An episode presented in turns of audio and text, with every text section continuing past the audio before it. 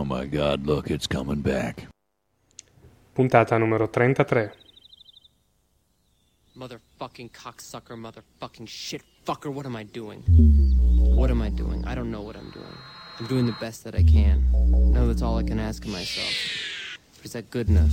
Is my work doing any good? Is anybody paying attention? Is it hopeless to try and change things? The African guy's a sign, right? Because if he isn't, then nothing in this world makes any sense to me. I'm fucked. Maybe I should quit. Don't quit. Maybe I should just fucking quit. Don't fucking quit. Just, I don't know what the fuck I'm supposed to fucking do anymore. Fucker. Fuck shit. E benvenuti questa sera su Nowherecast, puntata speciale. Sì, puntata specialissima. eh, sì, siamo in ritardo come al solito. Clamoroso, oserei dire. Ah, ma abbiamo un buon motivo per essere in ritardo. cioè- O quantomeno un'ottima scusante per farci, diciamo, perdonare. Assolutamente. Allora, eh, prima di tutto abbiamo eh, da farvi vedere un'intervista a... eh, di- Calma, allora innanzitutto direi, mh, per chi ci segue da un po' di tempo si ricorderà che esattamente un anno fa abbiamo fatto una puntata speciale a tema, seguendo eh, quello, che era, quello che era l'operazione Piombo Fuso.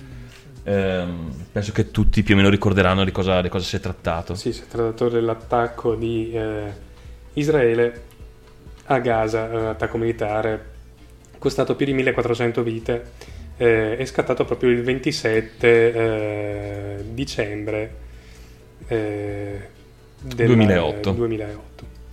Quindi oggi è proprio eh, l'anniversario mh, della- dell'operazione Piombo Fuso e Diciamo per ehm, questa, questa operazione l'abbiamo seguita ehm, abbastanza da vicino, seguendo quello che era il, mm, il blog, un, diciamo un blog famoso, che poi almeno quantomeno è diventato molto famoso durante questa, durante appunto questa, questa operazione, che era Guerrilla Radio, un blog eh, redatto da ehm, Vittorio Esatto, sì, Arrigoni. un attivista del ISM, eh, appunto Vittorio Arrigoni, un ragazzo eh, che è andato proprio a Gaza a vivere per eh, qualche tempo, come volontario.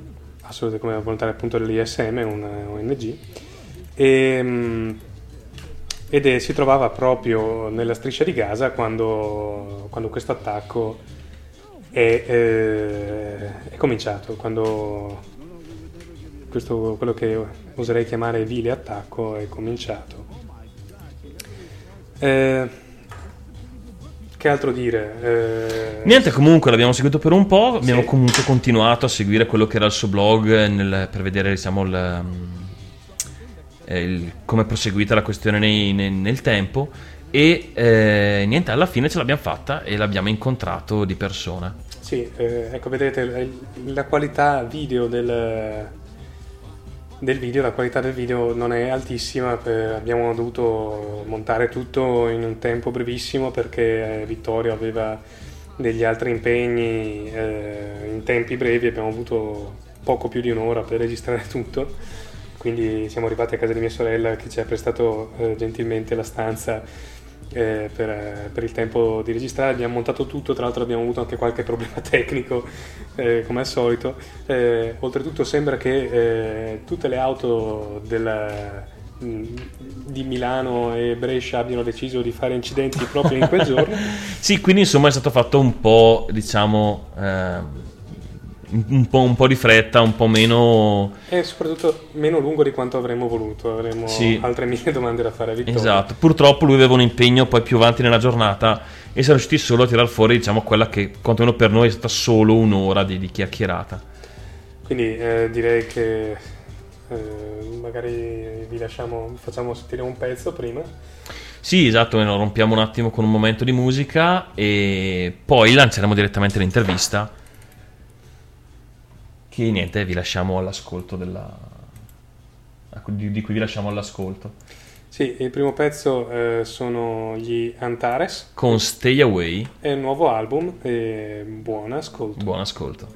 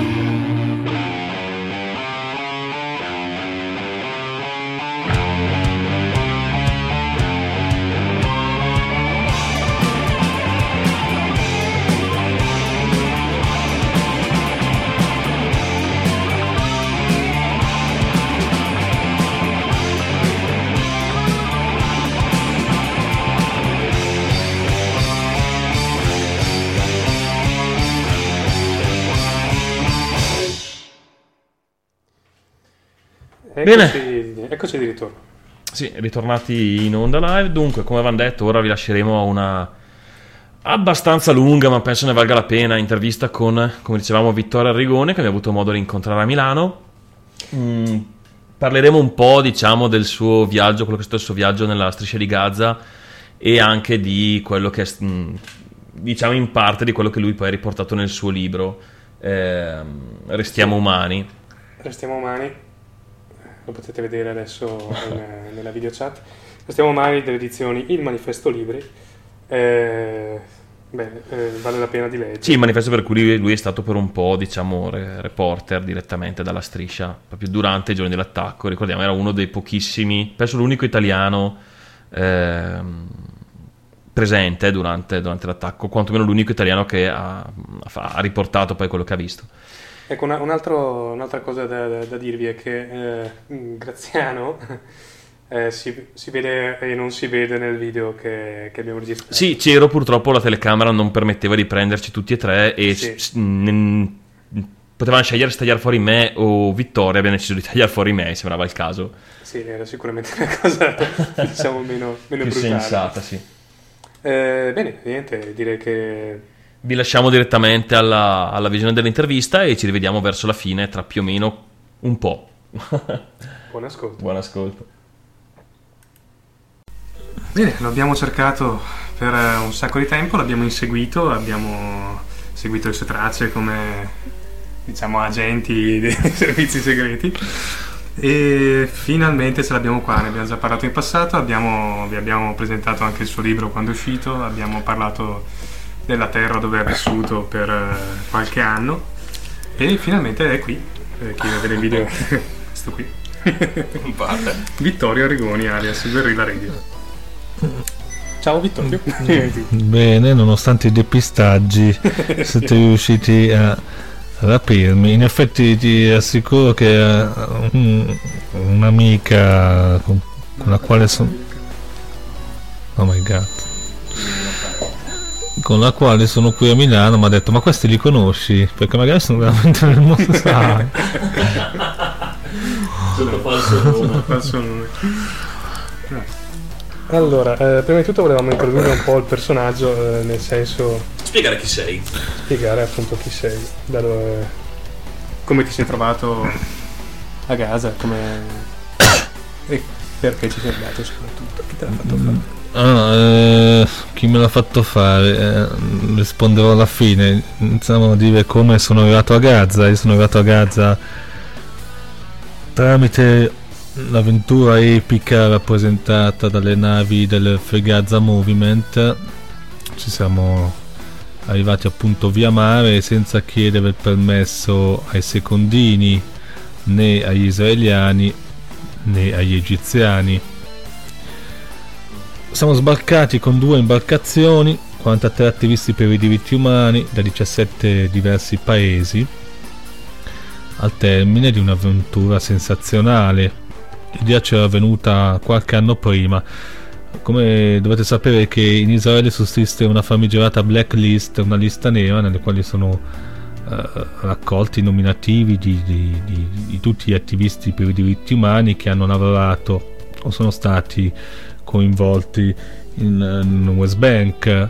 Israele impedisce l'entrata degli attivisti e degli osservatori per i diritti umani in Palestina e questo perché, me lo spiegava Yuri Davis, un professore ebreo israeliano. Teoricamente eh, noi che siamo stati testimoni degli orrendi crimini di cui si macchia quotidianamente l'esercito israeliano ai danni dei palestinesi in Cisgiordania, teoricamente potremmo essere chiamati davanti ad un tribunale per i diritti umani contro i crimini di guerra come il tribunale dell'AIA e testimoniare e portare alla sbarra i, i soldati che si sono macchiati di questi crimini e gli ufficiali che hanno impartito gli ordini. Oggi per cui ad un certo punto non abbiamo più potuto entrare in Palestina. Quindi diciamo che in un certo modo a livello diciamo, istituzionale è mh, più che pubblicamente riconosciuto che eh, diciamo si stanno svolgendo giornalmente dei, dei- dei- dei crimini. Beh, l'occupazione di per sé comporta vari crimini eh, di guerra contro i diritti umani. Israele ormai arci noto, è uno Stato che fa apartheid, eh, un milione un mezzo de- della sua popolazione, il 20% della popolazione israeliana, non essendo ebrea, non ha gli stessi diritti della popolazione ebrea. In Israele ci sono cittadini di serie A e cittadini di serie Z. In pratica capita in Israele che bussano alla tua porta, ti domandano sei un ebreo, no, non sono un ebreo, e ti danno un bel, un, un bel mandato nel quale magari c'è scritto che ti demoliranno l'abitazione, la casa nel giro di un mese per costruirci magari una bella colonia. Jeff, il mio amico Jeff Alper, ebreo israeliano, ha denunciato che dal 1967 ad oggi 24.000 abitazioni sono andate distrutte non a Gaza, non in West Bank, ma all'interno di Israele per dar spazio a nuove abitazioni per ebrei, eh, non certo per legittima difesa, ragione per cui l'apartheid è di fatto una realtà a Gaza da- dalla sua nascita. che, che è una cosa che non cioè, che diciamo osservando da fuori suona particolarmente strana perché visto dall'esterno sembra che alla fine che Israele sia appoggiata dalle grandi mh, dalle organizzazioni internazionali che abbia eh, diciamo ehm, come si dice quasi una- un velo di legalità sopra di sé. Poi in realtà scavando si scopre che eh, insomma c'è della cosa che non, non- sono delle cose che non dovrebbero poter passare sotto queste, sotto queste linee. Israele gode di appoggi altolocati, i maggiori governi occidentali sono complici del- dell'occupazione perpetrata da Israele ai danni dei palestinesi ormai da 60 anni, sono complici dando supporto, tipo gli Stati Uniti che ogni anno elargiscono ben 2 miliardi e mezzo di dollari for free come donazione a Israele, oltre a fornire di macchine di morte come carri armati. Sì, so che Eh, forniscono l'importo della direttamente proprio anche mezzi militari. Le F-16 hanno hanno gli stessi armamenti per quel che ne so. gli altri governi sono complici perché sono omertosi. Mm. Eh, recentemente, proprio ieri, una buona notizia. Livni, al, al tempo del massacro di gennaio, il ministro degli esteri israeliano doveva andare a fare una visita di Stato in Inghilterra. Un giudice di una piccola cittadina inglese ha spiccato un mandato di cattura per, la, per Livni accusandola di- di- di- come criminale di guerra e, e la Livni ha dovuto annullare il- la sua visita in Inghilterra. Io spero che di giudici coraggiosi come questo personaggio ce ne siano sì, anche se di più e magari in ogni stato. Se ci fosse un giudice per ogni stato, i- questi leader eh, sionisti israeliani non potrebbero più mettere il naso fuori da Israele, si troverebbero reclusi a casa propria. E, quantomeno magari si essere. solleverebbe il problema perché penso che molti non, non- Sì, non hanno anche- neanche idea di, di come siano le cose perché immagino che se arrivasse insomma quello che mh, per dire abbiamo letto noi sul tuo blog che riportavi del- del- di ciò che accadeva giorno per giorno arrivasse su- sulle grandi testate non ci sarebbe più molto da discutere dal punto di vista di opinione pubblica quanto l'opinione pubblica dovrebbe fare una grossa pressione eh, sui propri governi per, per- per cambiare qualcosa Sì, anche se ho letto oggi che comunque il trattato, il ehm, mandato di cattura è stato ritirato. È stato, no, ma aspetta, è stato ritirato tecnicamente Mm. perché non è più arrivata in, Non è più arrivata in Inghilterra, esatto. esatto O comunque non è chiaro Spero- se fosse in Inghilterra o se non lo fosse quando... Sì, lui mi sembra che abbia negato di questa cosa e l'abbiamo chiusa Lei. così. Lei, scusa.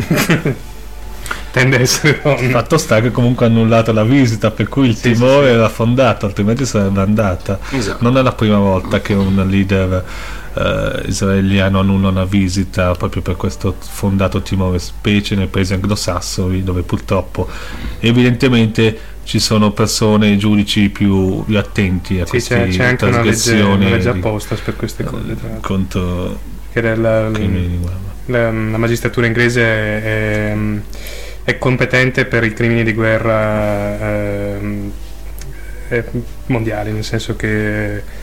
Boh, non mi ricordo, una legge dell'88 mi sembra una cosa... Una, una cosa Teoricamente strana. ogni Stato che ha sottoscritto la- il Tribunale internazionale per i diritti umani in ogni Stato i giudici hanno competenza perché non hanno giurisdizione, i, i crimini, quando uno è, de- è definito criminale accusato come crimini di guerra non ha giurisdizione, per cui Certo. teoricamente in tutti gli Stati che hanno sottoscritto il Tribunale internazionale contro i crimini di guerra si, pot- si possono spi- far spiccare questi mandati anche in Italia, volendo. in Speriamo Spagna è già successo. si muova.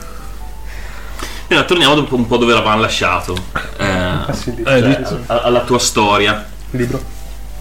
Dicevo, non potendo più entrare via, via, via aerea, perché appunto per andare in Palestina bisogna per forza passare per lo Stato occupante Israele, Mhm. ci abbiamo provato, ci hanno rinchiuso in carcere, ci hanno espulso, non potendo passare via terra dal confine giordano, abbiamo deciso di provarci ad avvalerci delle di quelle che sono leggi internazionali. Leggi internazionali sanciscono 20 miglia dalla costa di Gaza H sono unità palestinesi, dopodiché ci sono le acque internazionali, dopodiché ci sono le acque della prima, del primo stato, della prima isola che è Cipro.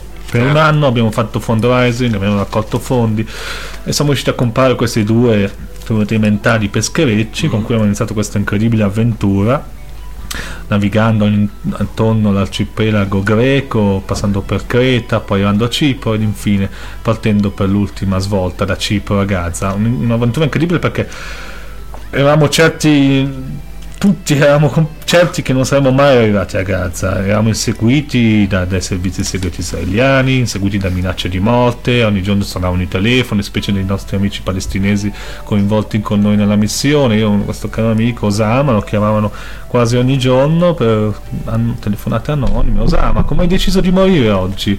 Cose simpatiche così, ma anche noi internazionali, avevamo dalla nostra la cognata di, di Tony Blair, Lorraine Blair che fra l'altro detesta il suo acquisito, neve.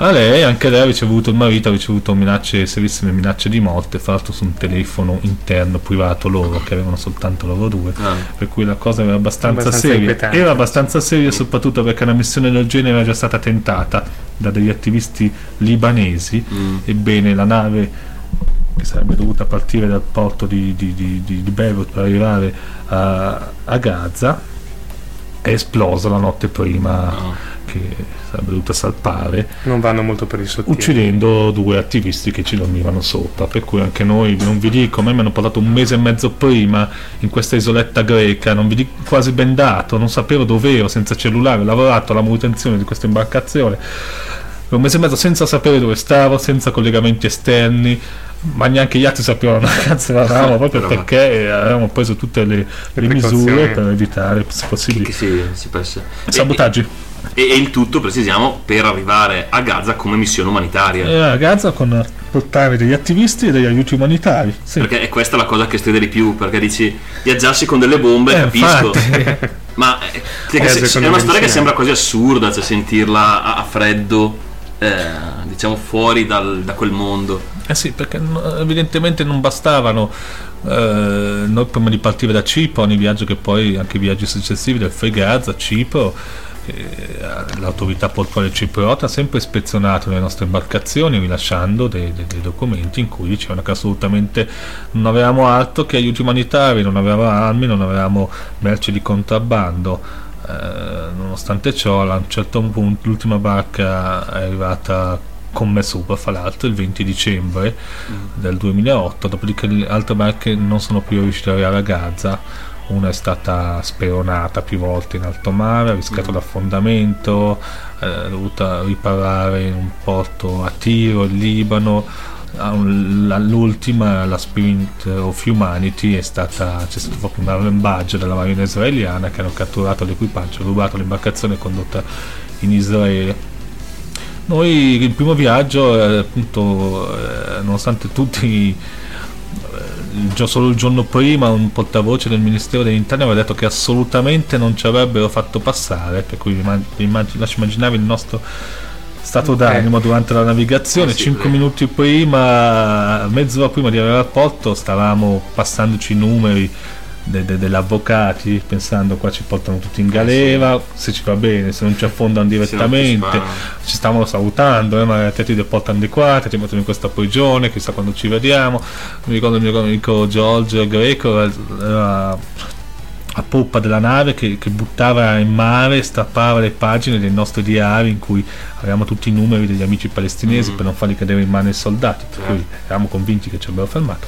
Dopodiché arriva la notizia da Jeff Harper, questo ebreo israeliano con noi a bordo, della radio militare, ha dichiarato che ci avrebbero lasciato passare perché erano magnanimi, perché in realtà uh, Israele sempre, fa sempre così, no? pesa sul bilancino cosa gli conviene più come propaganda. Sì, sì, a quel sì. punto avevamo limitato tanti di quei media, avevamo a bordo giornalisti di Al Jazeera, ma si era creato tutta un'attenzione mondiale, eravamo anche la diretta BBC, per cui sarebbe stato molto controproducente per Israele attaccare una nave di 43 attivisti tutti senza disarmati, fra l'altro l'età media vi assicuro andava oltre i 60, avevamo ah. una signora di 82 anni, un'altra di 78, eh, cioè, sparsi per il mondo, anche con parenti diciamo a un eh. certo livello politico, probabilmente avrebbe dato un'immagine troppo negativa. Anche se non si sono fatti problemi invece ad attaccare appunto la Spirit of Humanity. Sì, eh, dopo ma, ma, ma quella, eh, sì, sì, sì, sì, ma infatti è, è stato secondo me è stato un errore da parte di sé non fermarci perché poi si vede il casino che abbiamo fatto a Gaza quando siamo rimasti lì no?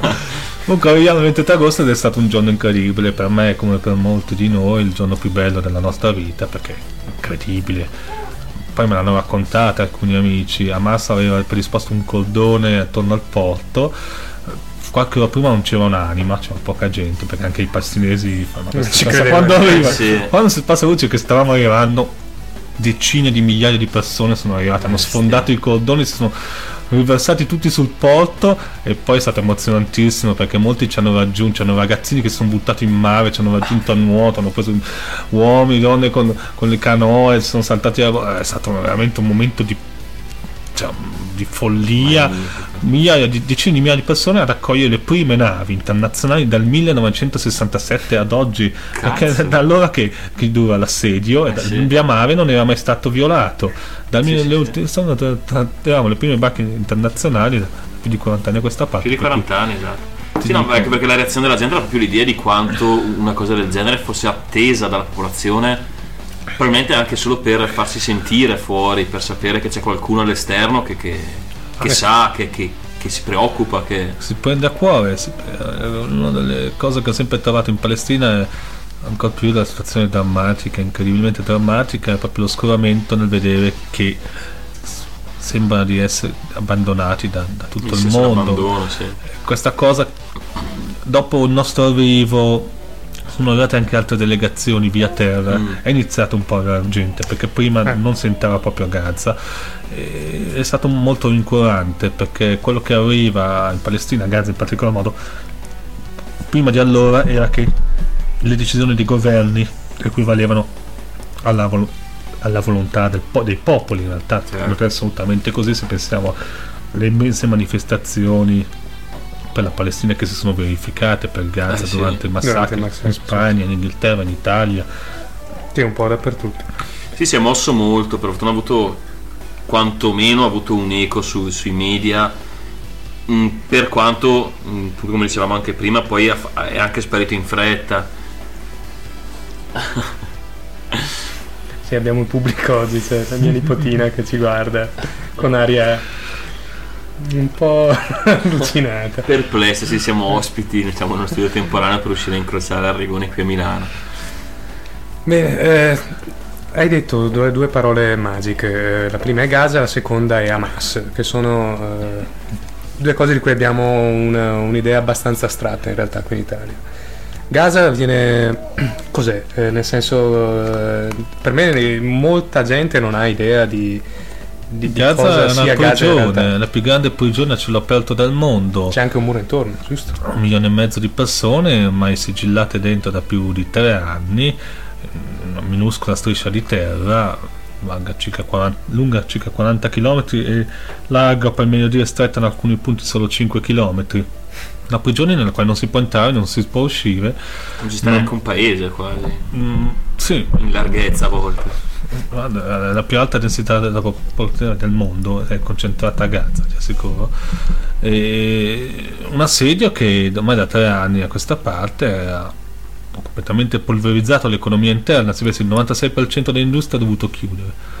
Per me, italiano di sinistra, è stato paradossale sfilare alla festa del primo maggio, l'abbiamo fatta, Voltaire, bandiere rosse, Che Guevara guarda, c'è la festa dei lavoratori nella striscia di terra dove più del 70% della popolazione è disoccupata. Disoccupata sì. Eh, rimane, secondo i dati dell'Unicef, l'88% della popolazione vive di aiuti umanitari. L'88% significa che hanno un reddito di meno di 2 dollari al giorno e questo non per una catastrofe naturale, ma innaturale, vale a dire l'assedio imposto terra, sì. da Israele con la complicità isra- anche perché, egiziana. Anche perché al di là del muro c'è la ricchezza, adesso Israele non è un posto... C'è l'opulenza israeliana, come...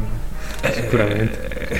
Eh, ma anche, eh, sai, questi soldi dati in aiuti umanitari versati dall'Unione Europea, i palestinesi non ne vogliono quasi sapere, ok? Ci sopravvivono con questi aiuti, ma non le non vogliono la carità. Eh certo. certo. Vorrebbero essere autosufficienti. Vorrebbero che la comunità internazionale si spendesse non in money, ma in supporto politico, vale a dire obbligasse Israele a riaprire i valichi, così che si può ricominciare a circolare.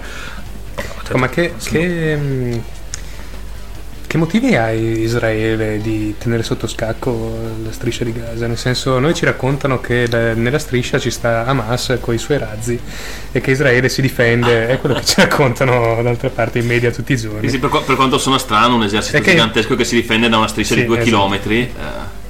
Eh. Di gente armata di petardi, fondamentalmente. Che, giustamente, come hai fatto notare, tra l'altro, mi sembra nel tuo libro fanno più morti i petardi sì, a Napoli sì, che Capodanno, sì. sì, anche perché come, come, dicevamo anche quando avevamo parlato la prima volta di questo, anche le immagini che giungono dei famosi attacchi a Israele sembra rivedere dei, dei, boh, dei fuochi d'artificio che arrivano ogni tanto e ne casca uno. Non, non, penso non, non si debba diminuire neanche questo in realtà, però comunque quello che non si capisce è cosa Israele abbia da guadagnarci nel... Vabbè, Ian Pappé, che è questo professore vero israeliano una cattedra all'università all'AIFA fin quando non ha scritto questo meraviglioso libro che è assolutamente da legge, si chiama La pulizia tecnica della Palestina, Ian Pappé. Fra l'altro io mi, mi pregio che Pappé ha scritto mia, l'introduzione del mio libro nella versione estera, mm. in ingl- versione inglese, francese, tedesca, spagnola adesso fa poco e Jan Papé parla di cosa succede a Gaza è un genocide, genocide in slow motion, un ah. genocidio al rallentatore. Per cui i, i, palestinesi chiusi dentro devono morire, ma farlo senza fare troppo rumore, mm. in silenzio. I palestinesi non ci, non ci stanno a morire senza fare rumore, per cui sparano questi fuochi artificiali contro Israele e sa un po' molto di rivolta del ghetto di Varsavia sì. quando gli ebrei piuttosto che chiusi dentro questo ghetto piuttosto che morire eh, da degli stenti sono rivoltati, i nazisti sono stati trucidati. Parliamo di cosa è successo prima del massacro. Israele ha dichiarato che questo massacro di gennaio è stato dovuto alla risposta, una risposta, una legittima difesa per difendersi dai continui razzi, continui lanci di razzi Qassam. Ma andiamo a vedere qual è la posizione delle Nazioni Unite circa mm. questo, non la posizione di Vittorio Rigoni, la posizione di Richard Falk a capo della Commissione per i diritti umani delle Nazioni Unite. I primi di dicembre Richard Falk dichiarava che c'era una tregua in corso fra Israele ed Hamas. La tregua prevedeva i palestinesi si impegnavano a non lanciare più razzi, Israele si impegnava ad aprire i valichi di confine. In tre anni Israele non ha mai aperto i valichi di confine, nonostante i palestinesi avevano smesso di lanciare questi cavoli razzi. Non ha mai aperto i valichi di confine, distruggendo l'economia, come ho detto, ma non solo c'è una cifra che non viene mai ricordata ma dovrebbe essere rullata 360 negli ultimi tre anni 360 palestinesi pazienti malati che necessitavano di cure all'interno della striscia gli ospedali sono quelli che sono non hanno tutte le attrezzature necessarie. Questi 360 pazienti avevano passaporti e visti in regola per essere ricoverati in ospedali più attrezzati. Li aspettavano, li aspettavano in ospedali europei in ospedali statunitensi questi 360 malati non hanno mai ottenuto l'autorizzazione da Israele a lasciare la striscia e sono morti. Queste non sono morti naturali, sono omicidi. Razi Qassam, negli ultimi dal 2002 ad oggi, in sette anni, sfortunatamente sono morti 20 israeliani, 20 israeliani in 7 anni. Il 27 dicembre, all'inizio dei bombardamenti, abbiamo avuto in 5 minuti 250 morti per i bombardamenti israeliani. Cerchiamo di tenere un po' la, la, la proporzione. Dopodiché Richard Falk dice questa cosa. C'era la tregua in corso. Innanzitutto Israele non l'ha rispettata perché uh, gli accogli i termini della tregua, no? I palestinesi mm-hmm. hanno smesso di lanciare razzi Qassam, Israele non ha mai aperto i valichi. Cosa è successo nel mese di novembre? Dice Richard Falk. Nel mese di novembre l'esercito israeliano bellamente fa fuori 17 palestinesi. Mm. Fa fuori 17 palestinesi e da lì, dalla fine, dall'inizio di, alla fine di novembre, inizio di dicembre, i palestinesi riniziano a lanciare i razzi Qassam. Ma la tregua, ed è questa la posizione delle Nazioni Unite, è stata rotta da Israele Chiaro. perché hanno ripetuto. Queste cose non l'hanno mai detto i media occidentali. Questa cosa l'ha ripetuta a, a grande voce anche Jimmy Carter per una per la pace ex presidente USA però purtroppo non è arrivata né sui nostri giornali né sui nostri canali sì sembra in qualche modo che quando debbano arrivare queste notizie vengono un po', rimangono un po' vattate nell'aria cioè le leggi se le vuoi andare a leggere le trovi se le vuoi trovare però ehm, in realtà farsi un'idea alla fine è quasi impossibile da, da, da questo lato. Sì, anche perché fanno titoloni di prima pagina per ogni morto israeliano o ogni attentato che avviene in Israele, mentre il, il contrario sembra non faccia notizia effettivamente ti dirò di più, dal 18 gennaio adesso c'è un'altra tregua. Evidentemente i soldati israeliani non ne sono informati perché dal 18 gennaio ad oggi 50 palestinesi sono stati uccisi, diversi dei quali si contano fra i pescatori che cercano di andare a pescare nel loro mare e vengono attaccati dalle navi da guerra israeliane per impedire in chiave di punizione collettiva che questi pescatori spocaccino il necessario con cui sfamare le famiglie. E molti di questi sono contadini. Quella del peschereccio è una cosa forte, nel senso che sono una, una nazione che ha i, i confini blindati da, dall'esercito e ha l'unico sbocco di, come diciamo, come unica possibilità di procurarsi il cibo giornaliero verso il mare, bloccare quello che è l'attività normale di, come dicevi tu, appunto, di, di lavoratori che cercano di sfamare le proprie famiglie, è una, una violenza eh, fortissima per quanto... È eh, difficile anche da, da capire, sì.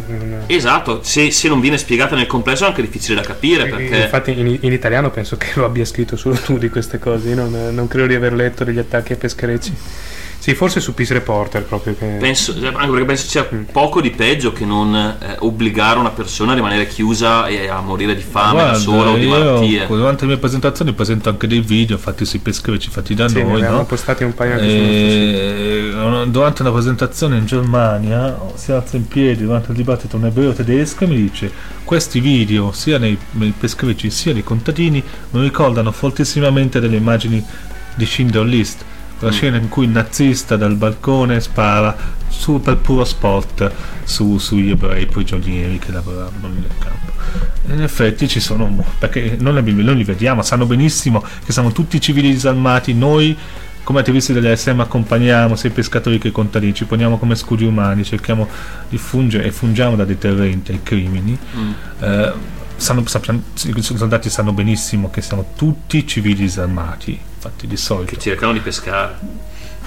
Presi nei campi ci lasciavano lavorare mezz'ora, dopo un po' li vedevamo che si davano le pacche sulle spalle, si fumavano una sigaretta, tranquilli, fuori dai mezzi corazzati e se avevano il sospetto che uno di noi era armato non sarebbe mai uscito. Eh. Dopodiché iniziavano a sparare, sparavano con intento di farci evacuare, sparavano con intento di ferirci, sparavano con intento di, di ucciderci.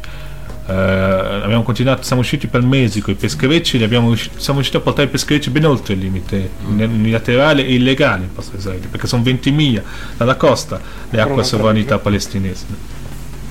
Li abbiamo portati fino a 5 miglia, fino a 10 miglia, fino a 15 miglia, mm. con risultati incredibili. Il sindacato dei pescatori ci mostrava 1000% di pescato in più.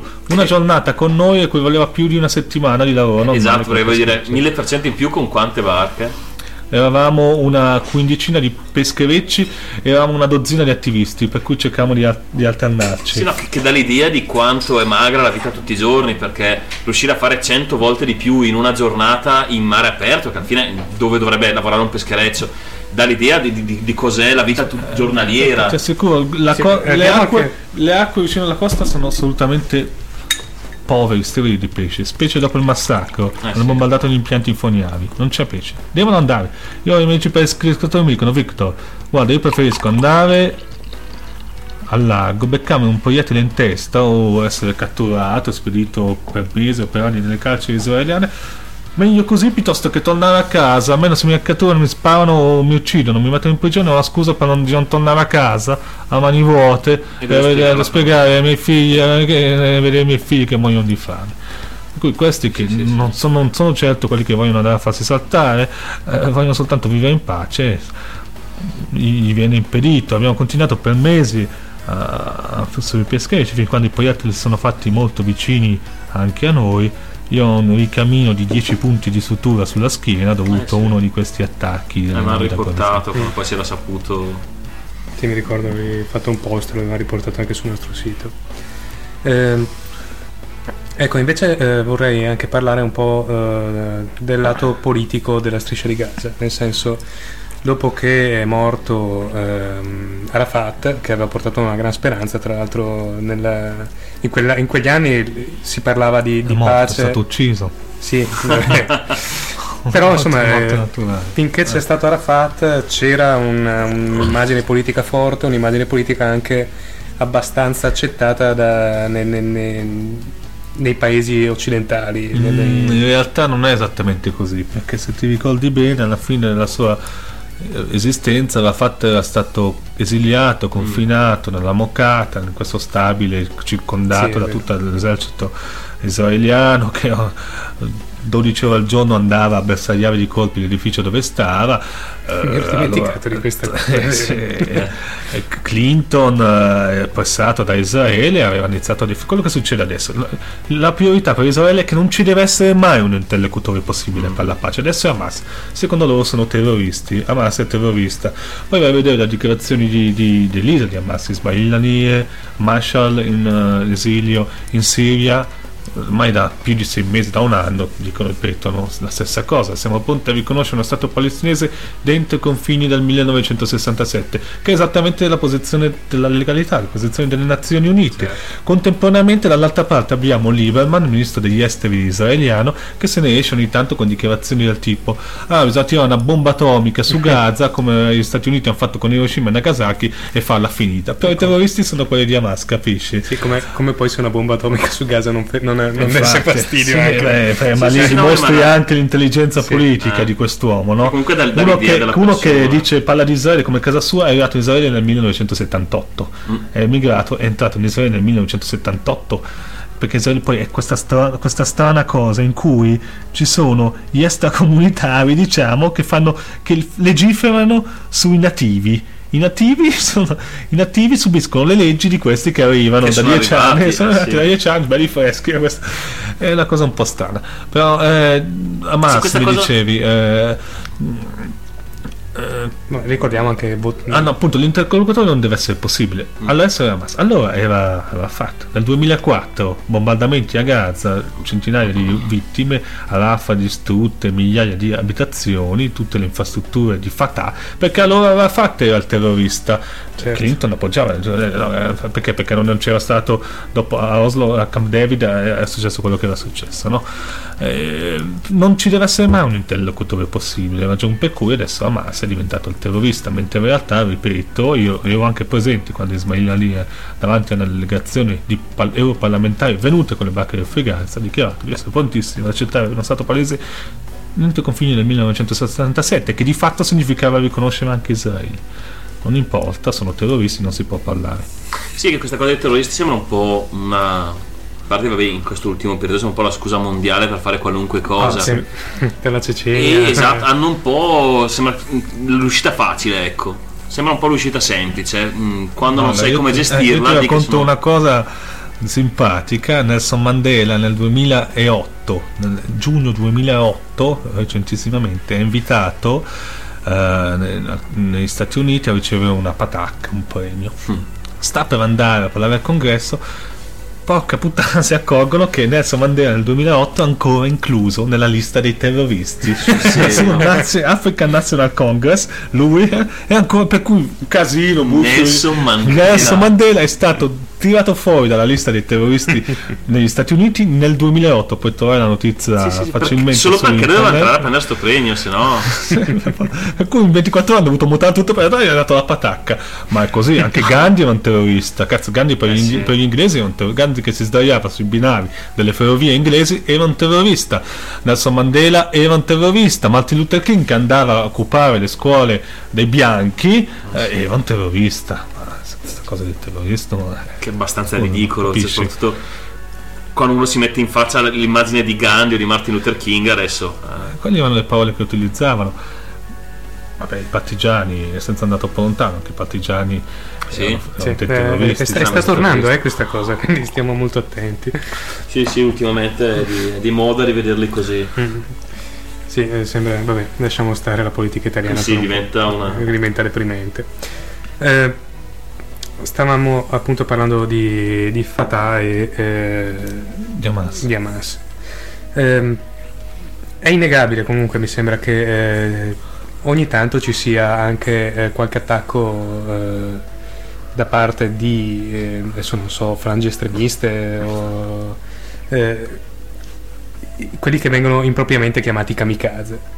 No, ma Cos'è? Cos'è co- Ormai sono anni che, non- che Hamas non spedisce più Shahid. Martiri a farsi saltare in Israele sono diversi anni. eh, anche Sì, perché Hamas eh, adesso ha, al Gaza, altro a cui pensare. a Gaza no, ha il potere, come tutti quelli che detengono il potere, ci tiene a conservare il potere. Per cui ti dico solo una cosa: a Gaza, quelli che lanciano i Qassam non sono neanche militanti di Hamas, sono militanti del, del- del- del Fronte Popolare, sono militanti di Fatah, sono mili- militanti di altre piccole fazioni. Se tu vai a lanciare un razzo Qassam, non dico tu, ma dico un, Hamas ti arresta.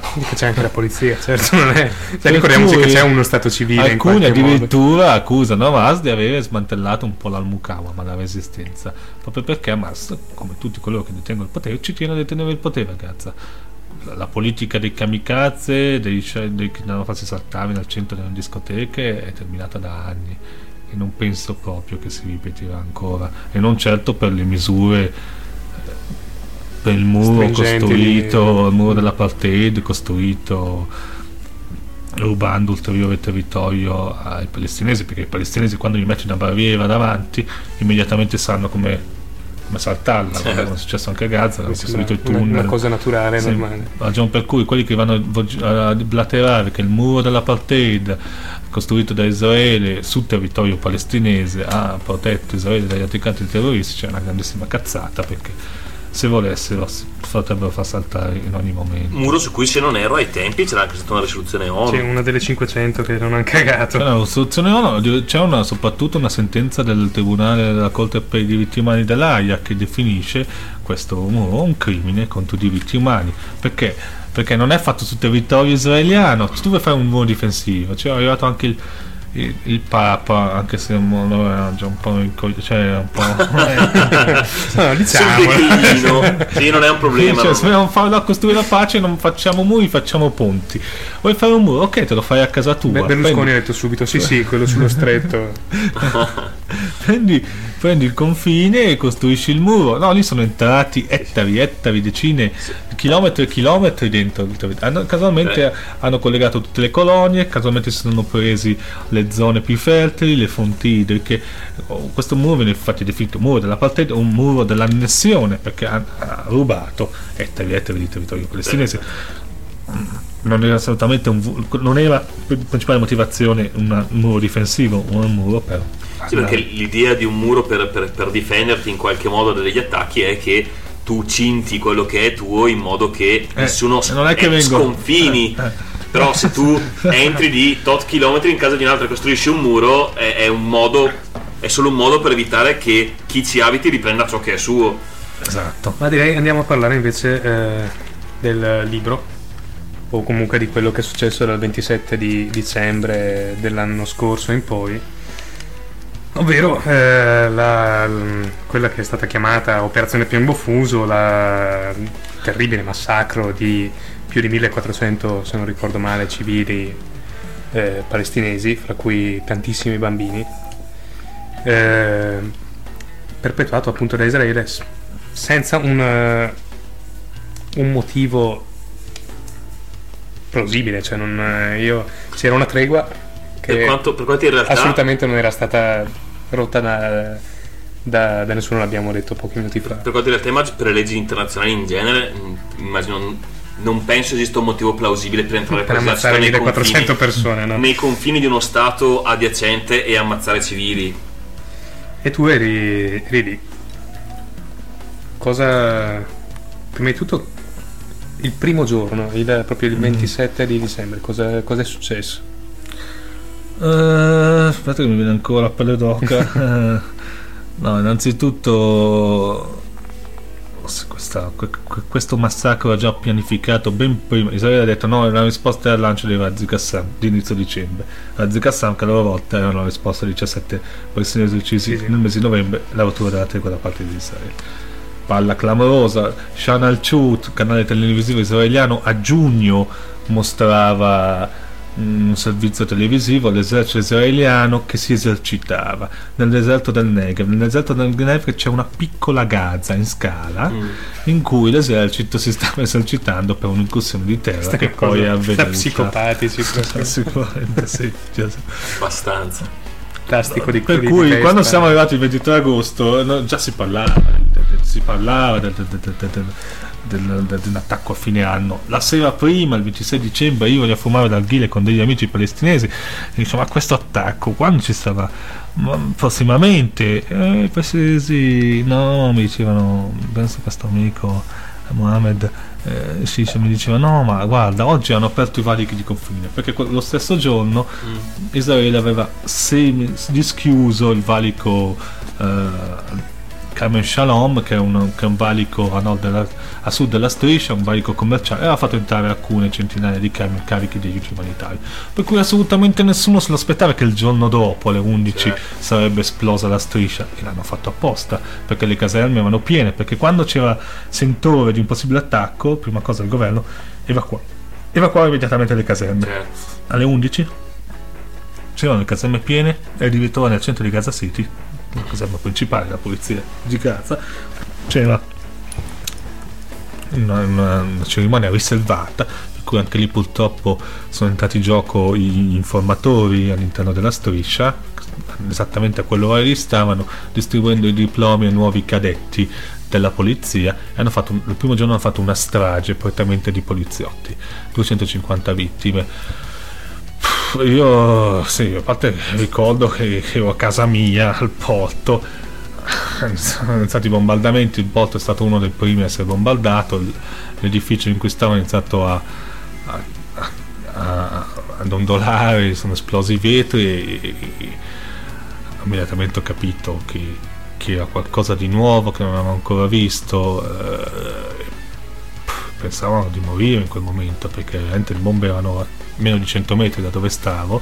e erano ripetute ed ero da solo ho cercato di chiamarmi non riuscivo ormai le linee erano saltate poi sono riuscito a trovare alcuni miei, compagni in strada. Eh, ho visto siamo andati subito all'ospedale Shifa al centro di Gaza City anche se era molto sconveniente camminare sotto i bombardamenti abbiamo visto una scena irri- irripetibile vale a dire centinaia di corpi stesi nel cortile molti dei quali morti perché proprio non c'era più spazio all'interno dell'ospedale perché proprio è stata precisa no? bombardare tutta la striscia all'ora X no? per cui all'ospedale sono arrivate centinaia di persone moltissimi sono morti perché mancava il personale ospedaliero per fare una semplice Certo. trasfusione faceva una trasfusione a uno quell'altro era già morto dissanguato quell'altro era già morto una roba veramente pazzesca pazzesco ancora più pazzesco che mi ha fatto rivoltare lo stomaco infatti il primo post che ho scritto è un vaffanculo generalizzato ancora prima di iniziare a scrivere il manifesto.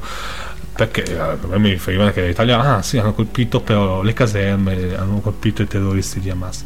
Vaffanculo questi erano dei, dei- dei- dei poliziotti dei ragazzi molti li conoscevo sotto al porto c'erano sempre questi sfigati come scrivono nel libro. La sera prima ero passati ero presi per il culo perché erano tutti imbacuccati c'era freddo no invece andavo in giro ancora abbastanza eh, tutti i ragazzi, una ragazza dove c'è il 70% di disoccupazione, cosa fai? Vai a fare il poliziotto, c'era gente di Fatah, c'era gente comunista, c'era gente di Hamas, ma non, era, non, era una, non erano militanti. Tanto più, se tu guardi, leggi il rapporto Gonston, questo giudice ebreo sudafricano, lui inizia proprio come inizio il libro e parla di queste vittime dicendo le leggi internazionali dicono che la polizia è da considerarsi civile, esattamente quello che dico io nel primo capitolo del libro. E cioè, nonostante questi super professionisti giornalisti, Rai 1, Rai 2, Rai 3 e via dicendo, dicessero hanno colpito postazioni di Hamas, hanno colpito la polizia che era lì, che cosa fa la polizia? Stava lì a dirigere il traffico, a guardare la sicurezza, stavano lì tutto il giorno a guardare al porto, chissà cosa succede al porto, non succede mai nulla, però giusto per avere una postazione, hanno massacrati. Tra l'altro, una, Sembra, io non riesco mai a capire se, se dis- disonestà intellettuale o veramente perché o veramente se come fai a fare il giornalista e non Effettivamente c'è stato un blackout eh, del- dei media incredibile comunque nel- durante, durante l'attacco a Gaza. eh, nella striscia non c'erano praticamente giornalisti, i si giornalisti raccontavano dice che la verità è la prima vittima di una guerra. Sì. in effetti è stato realmente così in quel giorno se tu pensi che i primi obiettivi fra i primi obiettivi bombardati sono state le reti satellitari. Mm. poi i ripetitori dei cellulari. Soprattutto come hai detto non c'è un giornalista internazionale lungo la striscia noi non siamo giornalisti almeno non lo eravamo. Siamo, siamo attivisti per i diritti umani una dozzina dell'ASM ci siamo dovuti tramutare immediatamente in report per raccontare ciò di cui eravamo testimoni. I media di massa andavano a parlare di obiettivi mirati di ipotetiche basi terroristiche di Hamas col cazzo. Noi dicevamo, noi, i nostri occhi, quello che vedevano erano obiettivi mirati sì, ma alla popolazione civile, bombardamenti mirati a mercati, a scuole, decine, centinaia di infrastrutture civili, bombardamenti a ospedali, ad ambulanze, Addirittura le scuole delle Nazioni. Unite, le scuole delle Nazioni Unite adibite a campi profughi, la sede delle Nazioni Unite. Nel centro di Gaza City, quello non può essere un errore, perché sono segnate, perché sui tetti sono tutti dipinti con gli stemmi, c'hanno le bandiere dall'alto, lo vedi? C'hanno sì, le sì. armi più precise del mondo. Ogni qualvolta bombardavano, sapevano esattamente chi cazzo stavano bombardando. Sì, anche perché non si può parlare di un errore quando bombardano la sede delle Nazioni Unite. In una notte, questo non l'hanno ripetuto neanche i media, hanno ridotto in cenere centinaia di tonnellate di, di aiuti umanitari destinati profughi. Avevano già chiuso a dicembre, inizio dicembre, non avevano neanche più fatto entrare quel minimo, perché ogni tanto fa, fa passare qualcosa come aiuti umanitari. Pressato dalla comunità internazionale, dalle Nazioni Unite, Israele fa passare più o meno 100-130 camion al giorno, non tutti i giorni. Le Nazioni Unite dicono che a Gaza ci vorrebbero 500-600 camion di aiuti umanitari. Un mese prima dei bombardamenti non hanno fatto entrare un cazzo, non c'era nulla a Gaza, non c'era nulla, non c'era, non c'era farina, non c'era assolutamente nulla da mangiare e bombardano apposta la sede delle Nazioni Unite laddove era l'unico magazzino in cui c'erano questi aiuti. Quando bombardano la sede delle Nazioni Unite, interessante, Olmert si sente il dovere di scusarsi con Ban Ki-moon, segretario generale delle Nazioni Unite. Si scusa e parla di un errore, però non si è mai scusato con nessuno dei genitori dei 420 bambini trucidati dall'esercito israeliano. Evidentemente non è stato un errore. D'altra parte, se tu vai a vedere cosa scriveva lo pseudo-pacifista, lo scrittore Joshua, sulle pa- prime pagine di Erez, uno dei principali quotidiani israeliani, ci diceva delle cose del tipo uccidiamo quei bambini per salvarne altri in futuro, uccidiamo quei bambini per salvarne, per, per renderti conto, e questi scrittori qua, Joshua, Grossman, Oz, in Italia tappeto rosso, la parte sana di Israele Grossman è sempre ospite di Hitler. Fabio, Fazio, che è un patito di questi scrittori Sì, sì, sì. sionisti. A Sì, è Oz gli hanno dedicato l'ultimo festival della letteratura di Mantova. Gente che è pagata, è pagata, l'ha messo lo stesso governo israeliano, lo paga questi scrittori, li manda in giro per il mondo sotto la bandiera israeliana per, per far vedere quanta, quanta cultura produce Israele. Ecco, una cosa che mi ha stupito molto. Io questi eh, scrittori saranno pure bravi, ma i libri non li sfioro perché sono spaccati. Sì, sì, scusami secondo, l'ho detto prima. Tra l'altro sembra anche questa, eh, questo discorso dell'attacco alle, alle Nazioni Unite, alla forza di polizia, sembra anche proprio un parte di un, di un- di un piano organizzato per poi creare anche ulteriore, oltre alle morti, ulteriore disagio interno. Ah, certo. Cioè, chiaramente così facendo allontani i giovani dalle forze di polizia, oltre a creare fame e disagio all'interno della Più che popolazione. altro mandi- per me per quel che, come la vedo io, mandi un messaggio, non siete al sicuro da nessuna parte.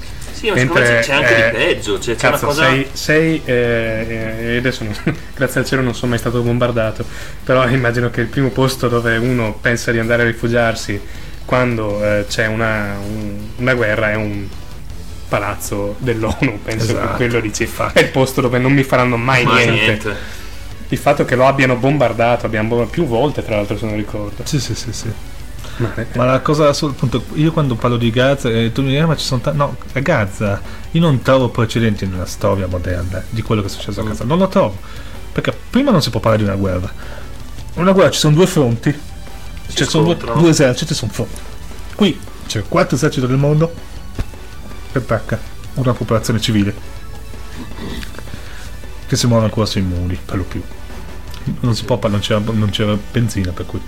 Come si può parlare anche di resistenza, purtroppo? La resistenza la facevano, sì, ma la resistenza era rappresentata da, soprattutto dai medici e dai paramedici che andavano sulle ambulanze e le ambulanze erano target. Le e gli ospedali erano target, fissi, target, 16 fra paramedici e medici palestinesi sono stati uccisi negli ospedali e sulle ambulanze. Era un suicidio andare e ci andavano.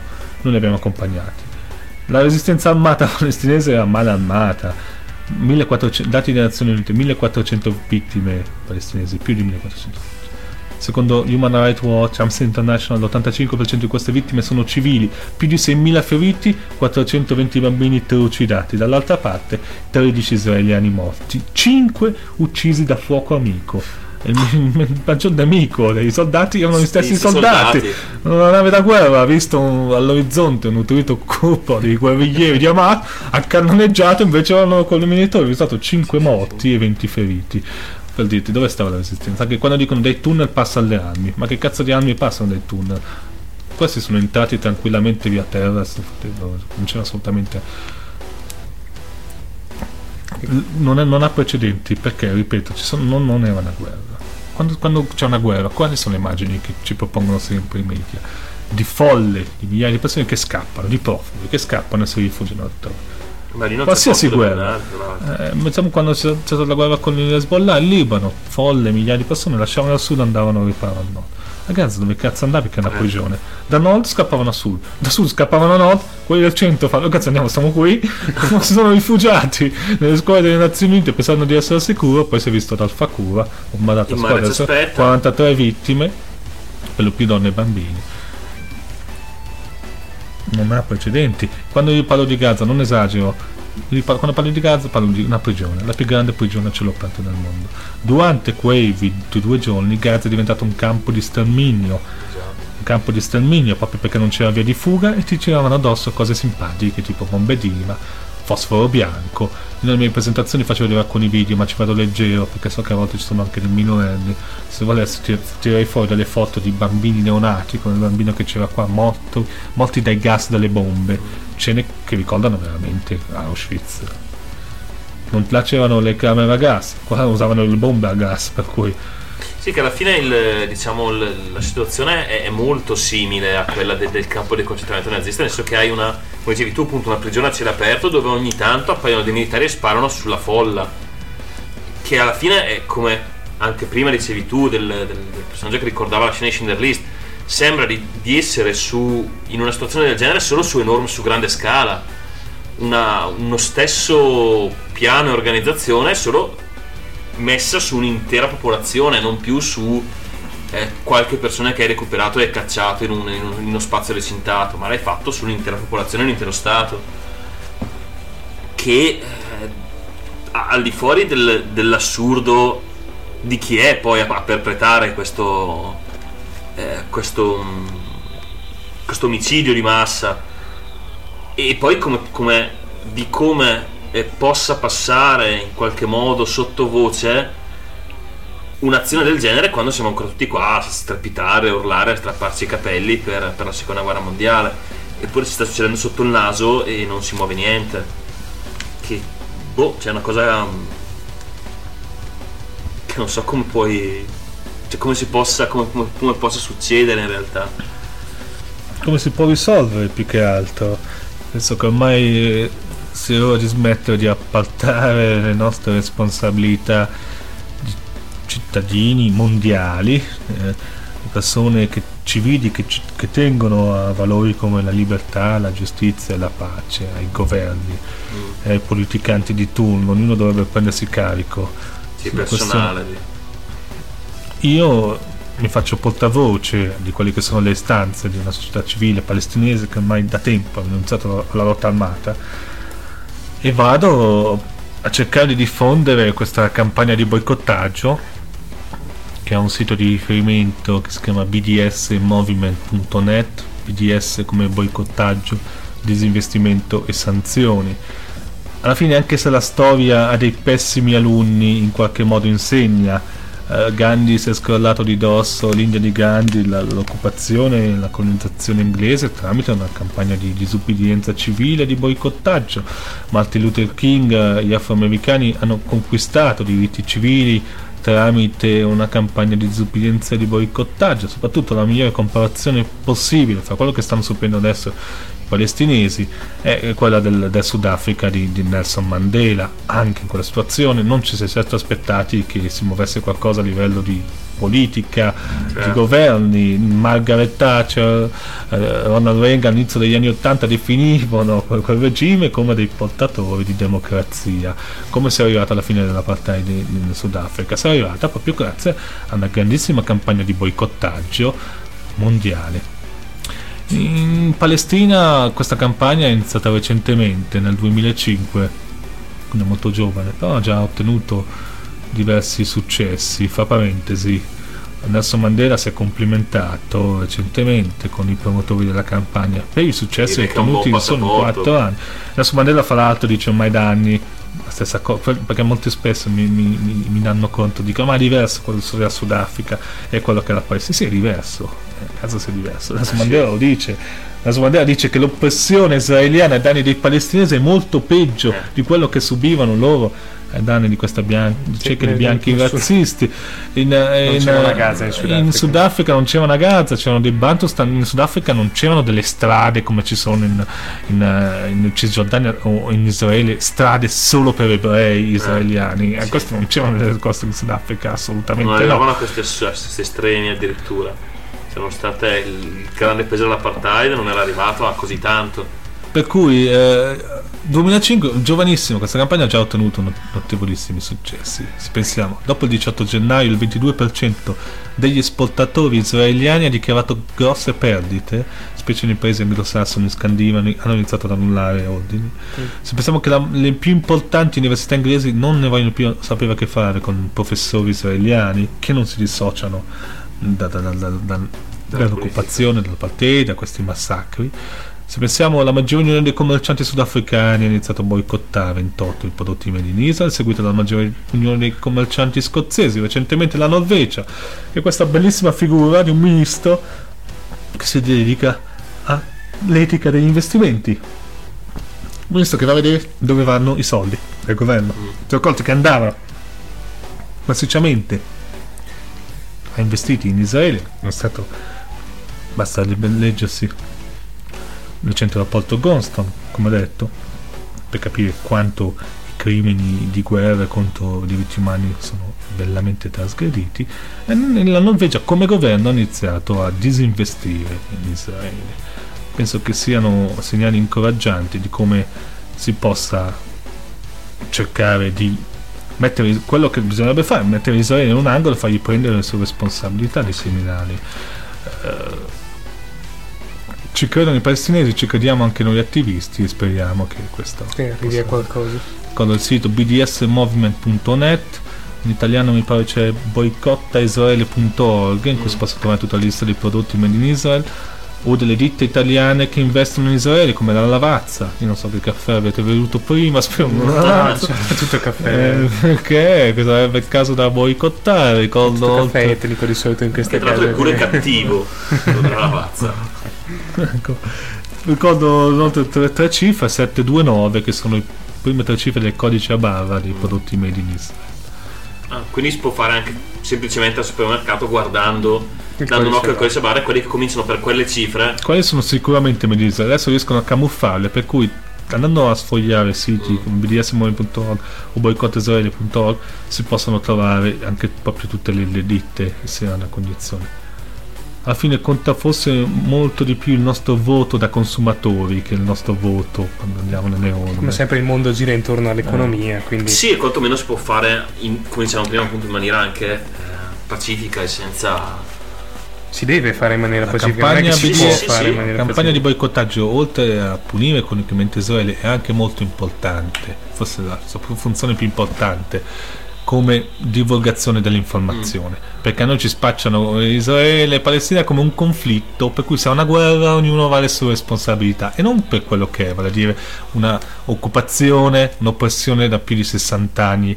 Israele è una realtà coloniale questo non ci viene detto. Per cui parlando di boicottaggio la gente dice "Ma perché bisogna boicottare Israele? Si boicottava il Sudafrica per cui è molto utile per, Inizia a per- far suonare anche il a dare il Esatto. senso delle cose, la proporzione delle esattamente, cose. esattamente. Sì, e probabilmente poi anche una campagna così diciamo mirata all'economia eh, magari può riuscire a cambiare anche qualcosa dall'interno e magari far sollevare anche un movimento contro questa, questa politica. Guarda, questo giudice che ieri ma- spicca il mandato di cattura per la Livni, non ne sono sicuro, ma probabilmente non è stato influenzato, nel senso è stato informato, è possibile, anche da, da- da queste campagne che cerchiamo di diffondere il più possibile. Ah, sicuramente se Campagne ascoltavi il telegiornale informazione saltava mica in mente. Eh, capisci? Eh, Poco ma sicuro. Bene, mi sa che dobbiamo salutare Vittorio che deve Sì. andare e volevo chiudere con, eh, con, eh, tre domande. Allora, prima di tutto, eh, nel tuo libro c'è un passo in cui eh, parli di un tuo amico, Abu Mohammed, che eh, ti chiedeva eh, chi avresti eh, nominato come personaggio politico comunista italiano eh, del passato e odierno. Eh, del passato hai risposto che era Gramsci. ovviamente Antonio Gramsci, del presente direi che non, non esiste risposta. Ecco, questo Abu Mohammed mi, mi è scritto che è stato ferito, poi però non, non ne sapevo, non, non c'è più niente. Che fine ha fatto? eh, eh, si è ripreso fortunatamente, E questa è una buona notizia, ero, ero veramente in ansia, ti giuro. si è ripreso anche se non sarà più quello di una volta, ovviamente ha dalle ferite dei danni permanenti. Questa è una cosa. La seconda è una- un'immagine che hai dato eh, sempre in un capitolo del tuo libro in cui eh, dice che questo chirurgo dell'ospedale di Al- Al-Shifa, si legge così, eh, Jamal, dà un'immagine molto chiara di quello che è stata l'operazione piombo fuso. Vuoi ricordarcela? Magari è molto, molto forte. Non so se, te- se vuoi Mm, se te la ricordi. Sì, no, ma non posso dimenticarla, però eh, se vuoi leggerla, io ti posso aggiungere qualcos'altro sull'ospedale a Cifa, se mi dai un altro goccio di birra. Che arriverà Visto? subito. Che... Mi stai Eh, facendo... ah, Intanto è un goccio, adesso arriverà l'altro. Niente, qui dice, dice, prendi dei gattini, dei teneri micetti e mettili al centro di una scatola, mi dice Jamal, chirurgo dell'ospedale Al-Shifa, il principale di Gaza. Mentre un infermiere appoggia per terra dinanzi a noi proprio un paio di scatoloni di cartone coperti di chiazze di sangue. Si gira la scatola, quindi, con tutto il tuo peso e con la tua forza, saltaci sopra sino a quando senti scricchiolare gli ossicini e l'ultimo miagolio soffocato. Fisso gli scatoloni attonito, il dottore continua. Cerca ora di immaginare cosa accadrebbe subito dopo la diffusione di una scena del genere, la reazione giustamente sdegnata dell'opinione pubblica mondiale, le denunce delle organizzazioni animaliste. Il medico continua il suo racconto e io non riesco a spostare un attimo gli occhi da quelle scatole appoggiate ai miei piedi. Israele ha rinchiuso centinaia di civili in una, scatola co- in una scuola come in una scatola, decine di bambini, e poi l'ha schiacciata con tutto il peso delle sue bombe. E quali sono state le reazioni del mondo? Quasi nulla. Tanto valeva nascere animali piuttosto che palestinesi, saremmo stati più tutelati. Questo è un, un- un passaggio che mi ha fatto veramente rabbrividire. È drammaticamente vero da quello che, che senti in giro, cioè vedi gente struggersi per un cagnolino, un gattino e poi non ci si preoccupa neanche, cioè, non hanno neanche idea di cosa succede veramente. Io prim- poco prima di uscire, sono uscito recentemente, a fine settembre sono ripassato allo Shifa, non ho incontrato Jamal, ma Nafez, un altro capo reparto dei gravi ustionati della striscia, che oltre a raccontarmi ancora altre storie del massacro, terrificanti, terrificanti, più, eh, che lui si è trovato a fare operazioni operazioni chirurgiche sui pavimenti, per cui questo parla di sterilizzare, le sale erano tutte piene, fare operazioni chirurgiche sui pavimenti dei corridoi, così per cercare di salvare vite umane. Ha raccontato di altre scene agghiaccianti in cui arrivavano proprio nel suo reparto gente ustionata dal fosforo bianco che porca puttana non sapevano cos'era, non erano preparati la prima volta che lo vedevano a Gaza. Che è una cosa um, terrificante, io l'ho letto un po' in giro, è un, un materiale che brucia la carne. Perché Coppa mi aveva raccontato lui che questa persona così di un'umanità incredibile. E lui mi diceva, ma fatto, a parte, mi diceva che loro vedevano, non sapevano, non hanno mai visto questa roba. Fatto, l'Israele aveva già usato il fosforo bianco contro i civili, era stato usato a Fallujah dal, dagli Stati Uniti sì. e, e, anche contro il, il, sud del Libano. Però questo, secondo detta di molti esperti, era un fosforo bianco addirittura modificato mm. per, per bruciare ancora di più guarda io sono andato a casa di un amico si chiama Majed tre mesi dopo tre mesi dopo eh, per cui cos'era febbraio aprile lui il comodino c'era un, una specie di contenitore in cui c'era ancora il fosforo bianco ma chiamato Victor agitandolo aprendolo bruciava ancora bruciava ancora.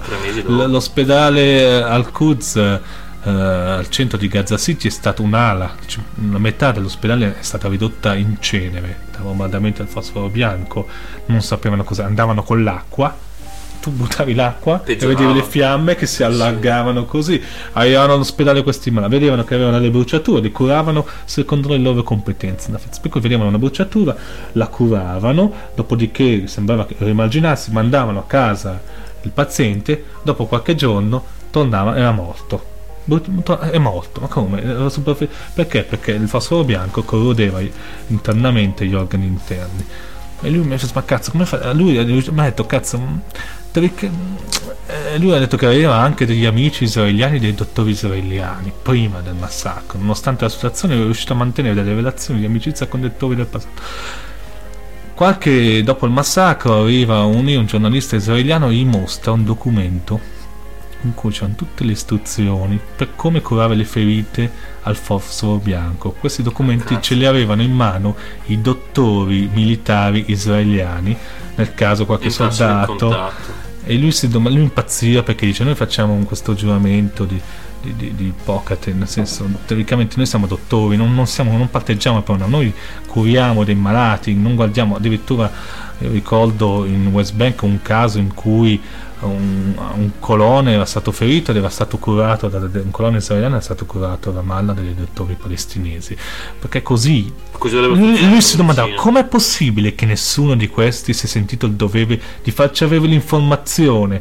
Lui ha dovuto guardare su internet per capire come cazzo non ci sono molti siti specializzati per dire come cazzo ma ti giuro era una cosa assurda mi ha fatto vedere delle foto a parte di queste persone bruciate, ma ha fatto vedere delle foto degli infermieri, un infermiere, un suo infermiere di fiducia, era tutto ustionato sul collo semplicemente perché pulendo le ferite I si vapori. sprigionavano i vapori tutto ustionato sul collo.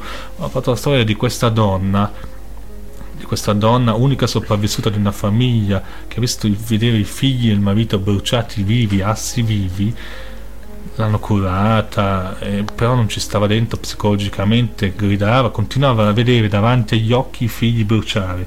Hanno dovuto fare una sola cosa, prenderla, portarla davanti alla tomba dei figli per fargli vedere che i figli erano morti, perché sennò non sarebbe mai convinta. Continuava a vederli bruciare davanti a sé.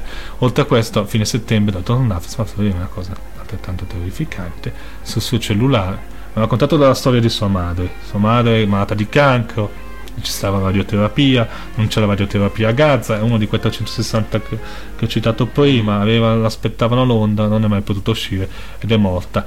E immaginati cosa significa che per un dottore che sa che, sa che sua, madre, è curabile, un paziente è curabile, basta uscire dalla prigione, non esci.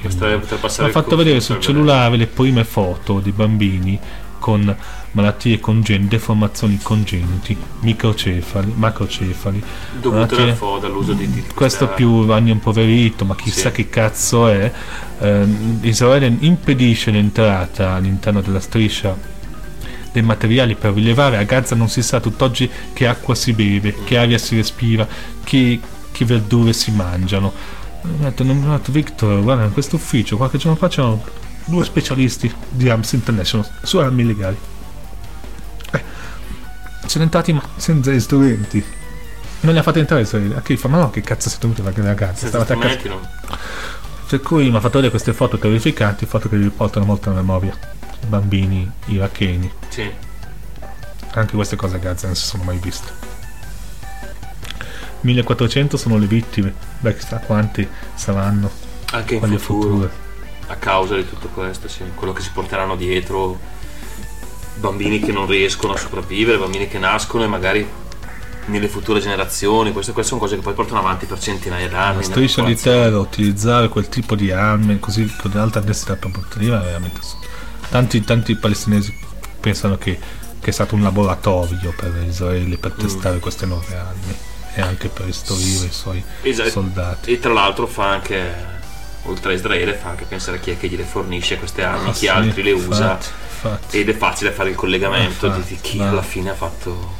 Direi che facciamo l'ultima domanda e se ne vedrà mai la fine di questo. Non se ne vedrà la fine fin quando, ripeto, Israele non sarà messa in un angolo obbligata a prendersi le responsabilità come Stato colonialista, occupante e fautore di crimini e massacri come questo che abbiamo subito a gennaio. E non aspettiamoci nulla dai governi, sta a noi, ognuno prendersi le sue responsabilità, come ho detto, di cittadino, di, un, di non di una città, non di uno Stato, ma di una famiglia, che è la famiglia umana. Per cui io confido moltissimo in questa campagna di boicottaggio sì, richiameremo magari il link sul, sul, nostro sito sotto la puntata, magari mandami una mail così. Eh. E niente. Eh. Ringraziamo Vic di esserci sì, sono, prestato a questa piccola realtà. Sì, sì, Grazie a voi dell'ospitalità. Avremo bisogno di un altro paio di birre prima di riprenderci. dal momento. Grazie di essere stato qui, grazie di... Saremmo intrattenuti molto più a lungo, ma so che sappiamo che abbiamo sì. impegni imminenti. Sì, sono un po' in ritardo, ma ero in buona compagnia, per cui aspetteranno. Grazie. Speriamo Se di torno tutto intero, soprattutto dalla... ci vedremo sì. sicuramente. Saremo ben felici di offrirti un'altra birra ah, e di sentire le novità. Speriamo qualcosa di buono. Niente, Niente. grazie e alla prossima allora. Grazie. Ciao a tutti. Ciao.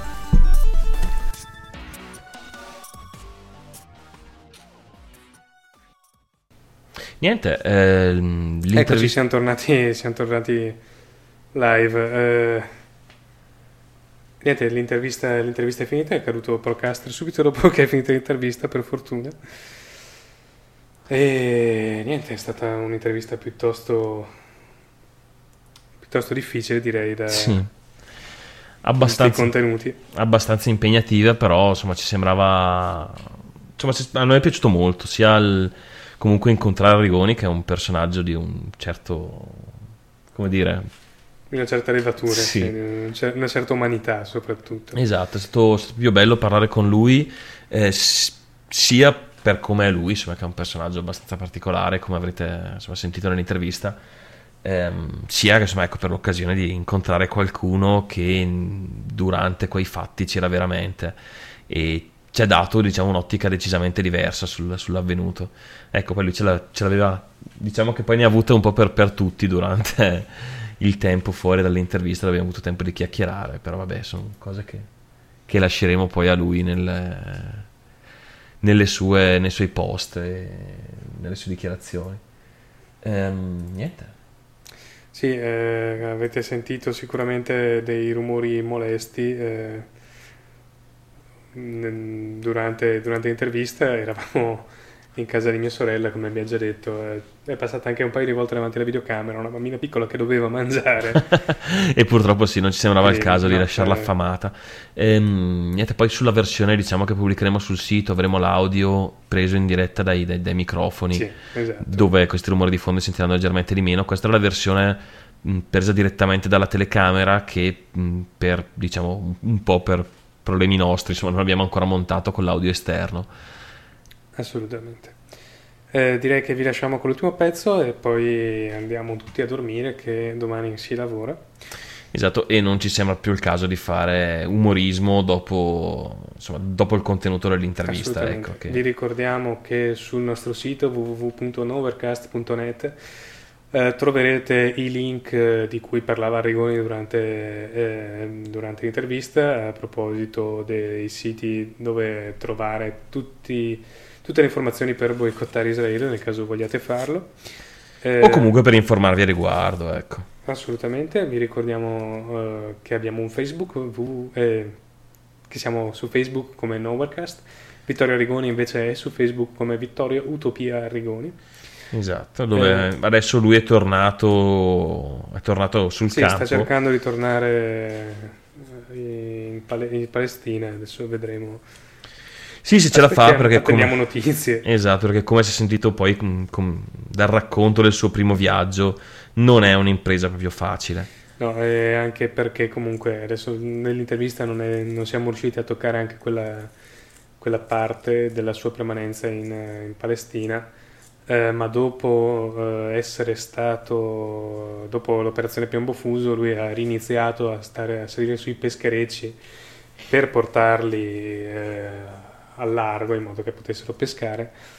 E eh, in una di queste escursioni il peschereccio su cui era è stato abbordato una, una Sì, nave sembra guerra sì. israeliana. Se avessi detto qualcosa riguardo la cicatrice che porta ancora. Sì, esatto, ma quella è stata prima però. Ah, stata abbordata da una nave da guerra israeliana, è stato lui e l'equipaggio del peschereccio sono stati rapiti dai, dai- dalle- dai militari israeliani e lui è stato portato in carcere dove non l'hanno trattato particolarmente bene, per, per usare un eufemismo, ed è stato quindi espulso da Israele come eh, in- indesiderato, come Mm. persona non gradita. Vi ricordo che non è che ci è andato lui in Israele, ma è stato portato dagli stessi israeliani con la forza in Israele. Quindi mi chiedo come mai uno, se uno possa essere eh, espulso da una zona in cui viene portato con la forza. Comunque, direi che possiamo passare il prossimo. Sì, passiamo all'ultimo pezzo. Esatto, prima di salutarvi, eh, anzi, vi salutiamo direttamente. Passiamo all'ultimo pezzo come, come chiusura. Eh. Beh, ricordiamo solo l'ultima cosa, siamo anche su Twitter, non l'abbiamo ricordato, eh, come Novercast anche lì, quindi seguiteci su Twitter, su Facebook, eh, sul nostro sito per le prossime puntate. Sì, che penso andrà in onda. mm, L'abbiamo in programma per l'8 gennaio. Quindi Sì. torniamo alla, alla classica appuntamento del venerdì. Eh, il primo non ci sembrava il caso, anche perché No, non, non potremmo dare del nostro meglio, quindi scivolemmo verso l'8. Eh, convediamo magari se c'è qualche ragionamento su Arrigoni. Comunque penso che torneremo al solito palinsesto un po' più allegro, un po' più leggero. più spensierato. Esatto. sì. Eh, bene, questi sono sempre un gruppo tra- eh, scaricato da giamendo.com, Sì. sono i Fat Blue Man e la Con- canzone si intitola Back to the Winnipeg. Buon ascolto. Buon ascolto.